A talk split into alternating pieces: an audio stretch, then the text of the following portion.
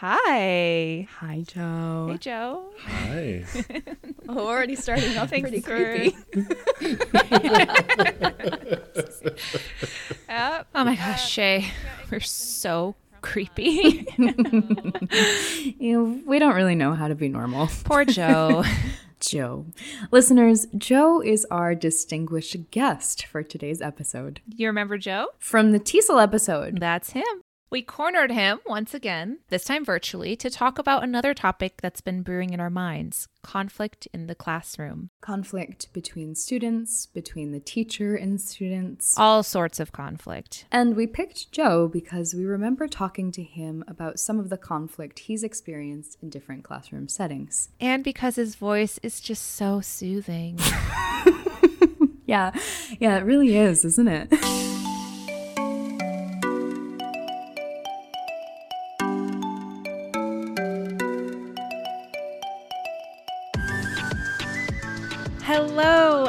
Welcome to the Teacher Think Aloud podcast, a podcast for reflective practice for teachers of English around the world. I'm your co host, Anna. And I'm Shey. Let's learn more about Joe. My name is Joe Voigts. I go by he, him. I knew you, Anna, through the um, State Department English Language Fellow program. We were in the same cohort in 2019. I was in Israel, in Jerusalem, and I met Shey in TESOL in Pittsburgh. And I'll just throw out there that I, I went from teaching in higher ed, uh, teaching English as a foreign language, to the past two years I've been teaching at an American high school on the south side of Chicago.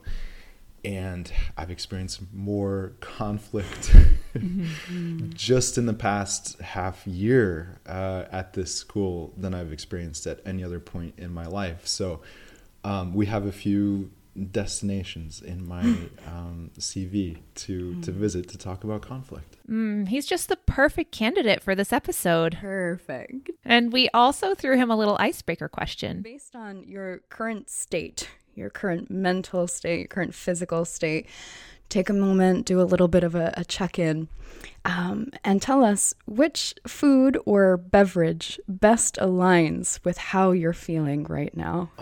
That is a really good question. Um, I would say I, I know the answer right away. I am home brewed kombucha.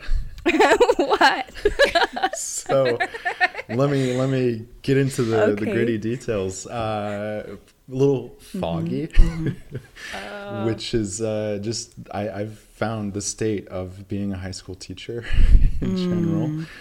Is, is kombucha. Yes, yes. There's some sourness in there, and uh, there's there's bits I, I don't want to look at.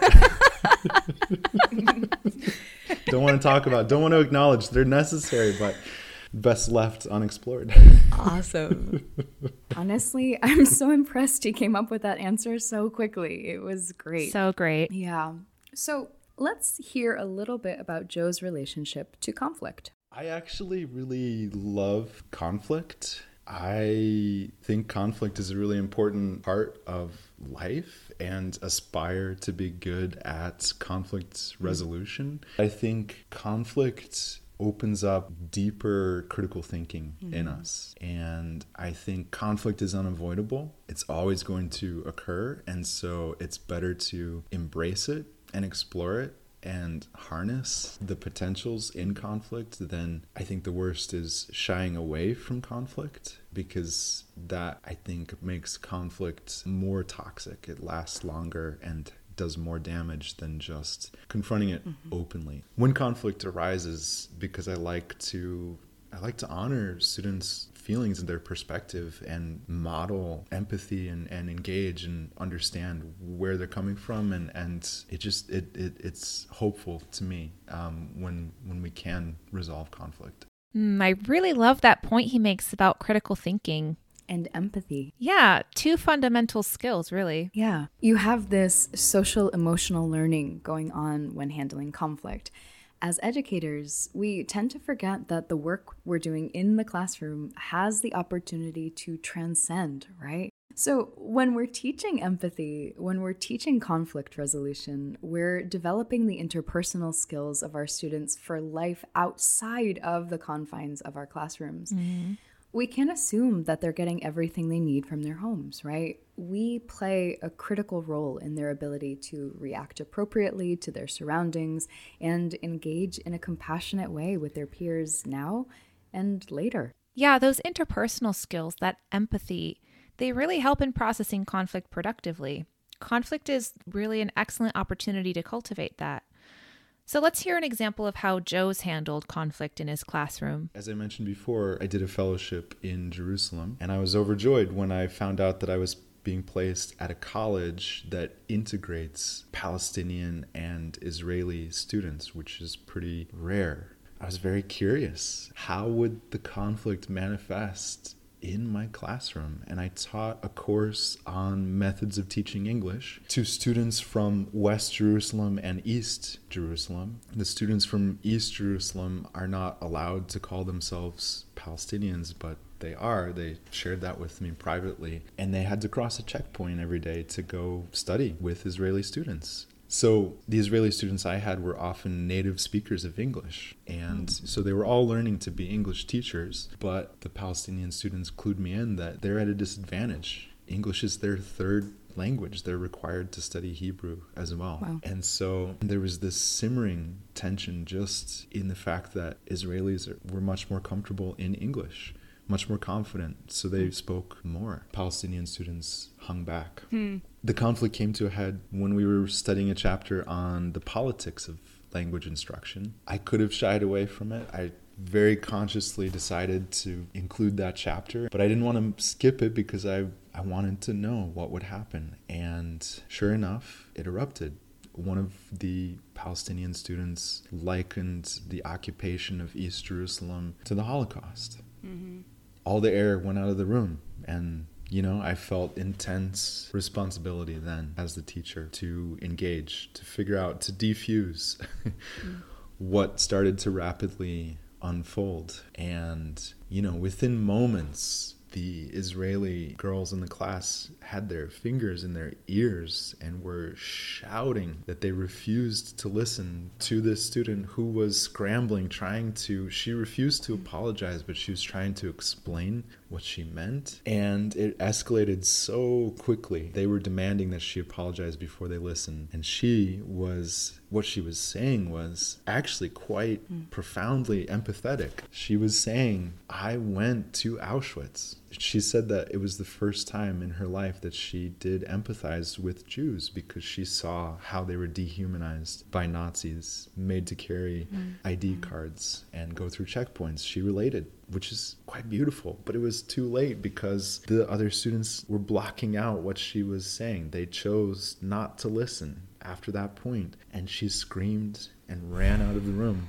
And as the teacher, hmm. I decided to hang back and just observe and see how the students handled it. Hmm. In this particular conflict, you know, I, I repeatedly made the choice to listen as much as I could rather than interject mm. you know my view as an american as an outsider. I was ready you know to defend or like step in if there were danger but um, mm. but I, st- I waited. And another palestinian student wearing a beautiful purple hijab started speaking. And she just very quietly said you know it's true. I have to cross a checkpoint every day to come to this college. And it takes me an hour and a half. And one of the other girls asked really and, and started asking questions and listening. Mm. And they just opened up to each other. They exchanged their experiences.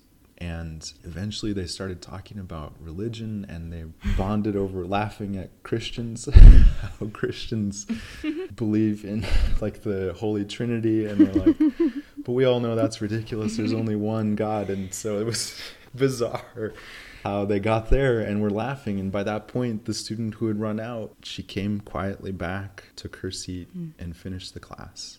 We never talked about it again openly, but I think making room for all perspectives in that moment made a safe mm-hmm. space for them to work through the conflict there.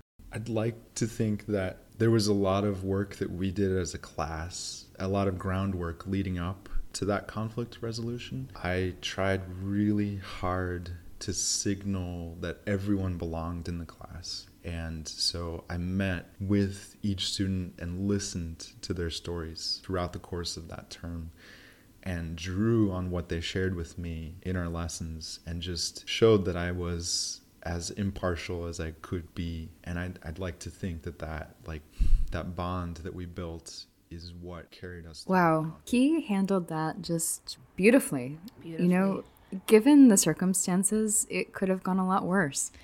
Yeah, I love that he let the students take the reins there. He mm. he let that conflict play out. That's a great tip. Awesome tip.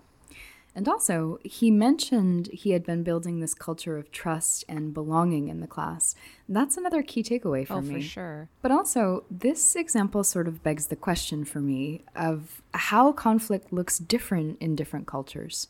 Like, not all people around the world are comfortable or used to engaging in conflict we're so attuned to it here in the US, but mm-hmm. conflict may not be so acceptable in other cultures. There is really a stark contrast in how people who come from individualist cultures like the US and those who come from collectivist societies like yeah. Japan, for mm-hmm. example, approach conflict and really whether they even do mm-hmm. at all. Collectivist cultures are primarily concerned with maintaining harmony between people. So there is a tendency to keep one's dissenting opinion to oneself in an effort to save face and preserve mm-hmm. that harmony.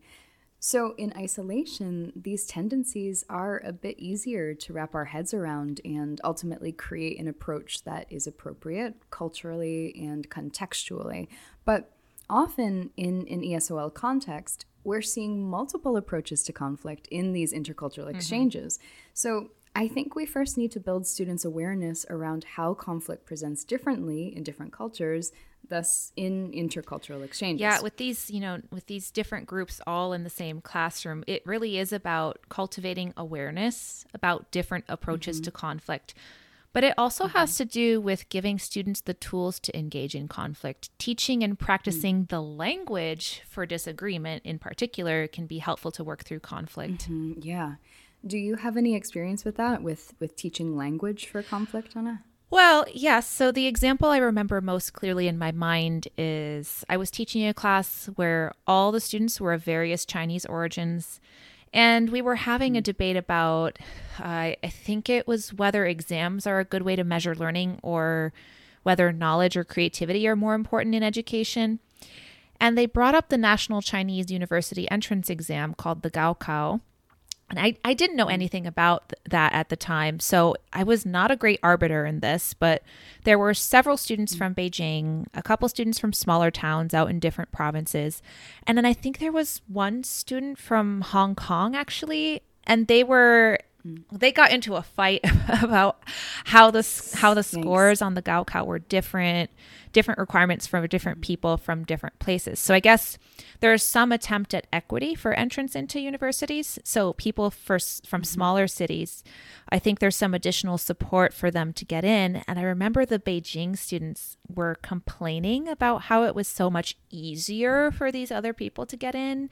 And that was really mm. offensive to some of the other students there. Mm-hmm, and then the Hong Kong student was like, well, everybody, Beijing isn't even on the level of Hong Kong. Like, all this stuff was very offensive. And I didn't know mm-hmm. enough about this exam at the time to mediate, but one thing we had been working on was the language used to soften your comments, to basically foster understanding and a productive debate. And so mm-hmm. the only thing I had that I could really use was bringing them back to that language. And so the way I resolved that was to say, hey, the way that you're mm. saying this could come off as disrespectful. Let's readjust this conversation. And then, you know, I also tried to redirect them to other examples that were more pertinent to the debate question. Yeah, that's interesting. Focusing on the language students are mm-hmm. using mm-hmm. is definitely a good strategy too. So, so far, we've focused only on conflict between students.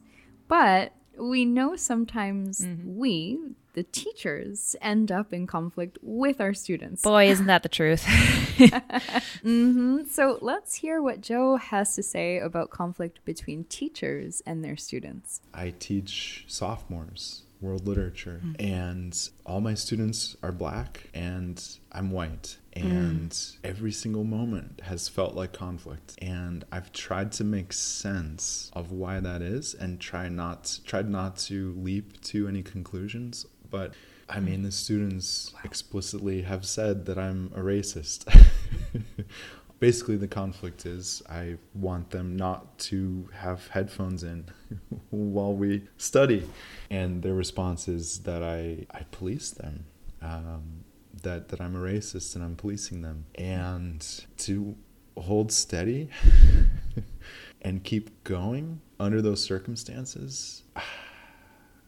It, it's going to take me a long time to fully process what that's meant for me and for them and just developmentally they're 15 16 mm-hmm. and they're working out their identity by challenging authority which i have to be and i have to take that i have to engage in that conflict and i like conflict because mostly mm-hmm. for me I can resolve sure. conflict pretty simply be, just because I'm mm-hmm. naturally pretty gentle and I try to be empathetic and so like it works. but with them it I'm soft, you know. I I'm someone to run over and what okay so I, I read a lot about conflict. I i bought this book called high conflict mm. by amanda ripley that i have been just greedily devouring all year. Um, and i started picking up these insights like ooh this looks great like the golden ratio um, relationship psychologists say that to sustain healthy conflict, there needs to be a ratio mm. of five to one positive interactions to negative interactions. Like an 80 20% split is sustainable and ideal. And I was like, ooh, I'm going to just like try to up our mm. positive interactions so that we can sustain the inevitable negative moment when I ask them to take their headphones out. But it didn't work. it didn't work. It did not work. That was not it. That was not it. I got so excited, but that was not it. What was it in this case with my students currently? And I hate to say, say this. I had to yell at them constantly. Mm. I had to meet them with what they were giving me. And once I got over myself and started doing that and just laying into them, our class became structured mm. And incredibly productive and I did little things like I tried to head off the conflict or relocate the conflict because often it was a performance between me and one student in front of the other 25 as an audience. Mm. So I started collecting cell phones at the door in a box and it took 3 weeks and they yowled, they hated it. They we had the fight there in the hallway at the door. Um, but after those three weeks, they submitted. Mm. They start the the you broke them loudest students. I did. I did. Well, they they would walk up and hand over the phone with no comment, mm. and I would have all the phones, and then then we'd have class, you know, and their whole demeanor changed. Um, so I think some conflicts require some force I hate to say mm. that. That's that goes against like everything I've believed up until this year, but there are moments where I think conflict there can be healthy back and forth. Sounds so stressful. I'm stressed out having this conversation. This is why I don't work with adolescents. I love I that guess. Joe in this example is just so vulnerable. Like mm. he bought a book, learned what to do, and then that just completely failed. yes, totally epic fail. But I mean, he found the solution that worked for him. And it was just the opposite, right? Hold steady. Hold steady. I love his quote I had to meet them with what they were giving me. Mm-hmm. And in that situation, in that context, the students just needed some authority, someone to respect, to put yeah. them back in line. So mm-hmm. I think there's a lesson there to consider the context of the conflict. Yes. What relationship do you have with the students? What's their age, their identity, the teacher's identity, their culture, their culture, and cultural norms around classroom structure, hierarchical expectations. I remember when I worked with a group of international business management majors from Germany, mm. and you know, teaching at the college level as a fairly young person, puts you in a weird position, right? Because being yeah. pretty close in age to the students that you're working with, it creates a bit of a, a strange, awkward dynamic sometimes. So, this group of students in particular hadn't experienced the US education system before. And there does tend to be a more relaxed dynamic in university classrooms here. Like some instructors even allow their students to call them by their first names, which is unheard of in Germany. yeah, right, right. So my informality from the very beginning might have worked against me, established a bit too much comfort. Once mm. there was an assignment that required attention to detail. Well, really, just an attentive reading of the instructions would have sufficed. But there were a few individuals who did something just completely different than what I was asking for. And instead of taking ownership and admitting that they, in fact, had not read the instructions thoroughly, which I learned later on, they instead blamed me and said, Well, this is your fault, really. You could have easily made the instructions clearer. Mm. Yeah. I remember my face turning beet red, my blood boiling at that moment. But I recognize that culturally, German students tend to feel really uncomfortable with uncertainty and don't feel comfortable when things are left to interpretation. Mm-hmm. So I responded in a calm manner, but I shifted my demeanor a bit so they knew that exchanges like that weren't going to fly in my mm. classroom. And I met with that student privately after the situation and talked about the need for respect to be present, you know, even when there are cross communication wires. And fortunately, from there, I didn't have any other issues. Yeah, I remember you sharing this with me and like mm-hmm. you were mm-hmm. you were checking like, "Oh my god, did I write the instructions correctly?" No, mm-hmm. okay, that mm-hmm. was fine. Mm-hmm. Um and but I really like how you called that student in you mm-hmm. know, you didn't do it in front of the class, but you had a separate mm-hmm. conversation. That was a really nice way of resolving conflict was that mm-hmm. private conversation. Mm-hmm. But actually, I, I, remember, you know, this might have actually been the conversation that sparked our interest in doing an episode on conflict. Remember? Right. Yeah. Yeah. Yeah. I think it was. Yeah. and I appreciate that you kept your cool there. I think a lot of people would have struggled with that.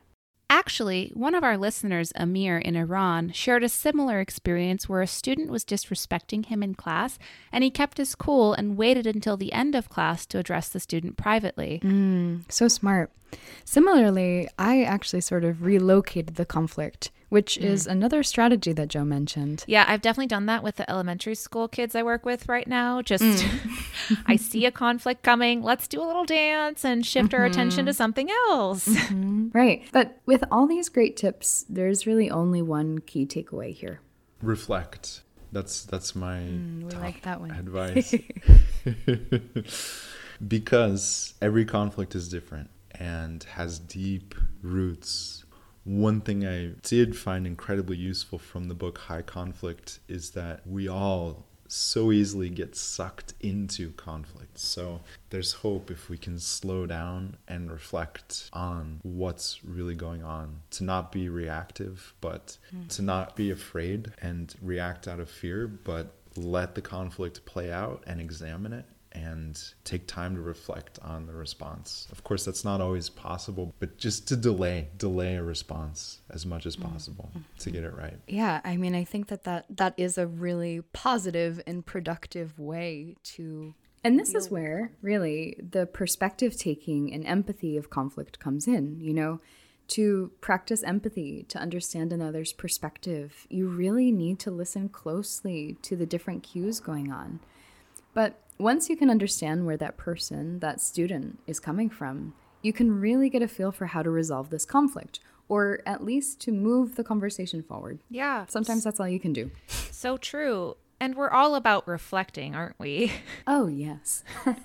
so, listeners, we hope you enjoyed hearing from Joe and from us on this topic. And now it's over to you. How do you deal with conflict when it inevitably arises in the classroom? Tell us about how you've resolved conflict or not resolved it in your classroom. Mm-hmm. You can join the conversation on our various social media accounts. Email us via our contact forum at teacherthinkaloud.com or comment via Twitter, Instagram, Facebook, or YouTube. We welcome your reflections, questions, and ideas. For more resources related to today's topic, take a look at our website and our podcast anchor page, anchor.fm slash teacherthinkaloud. And to help us continue exploring these topics, consider donating at teacherthinkaloud.com slash support dash us. Or consider sharing this episode with a colleague and help expand our reach. Thanks so much for joining us on the Teacher Think Aloud podcast. And until next time, happy teaching and happy reflecting.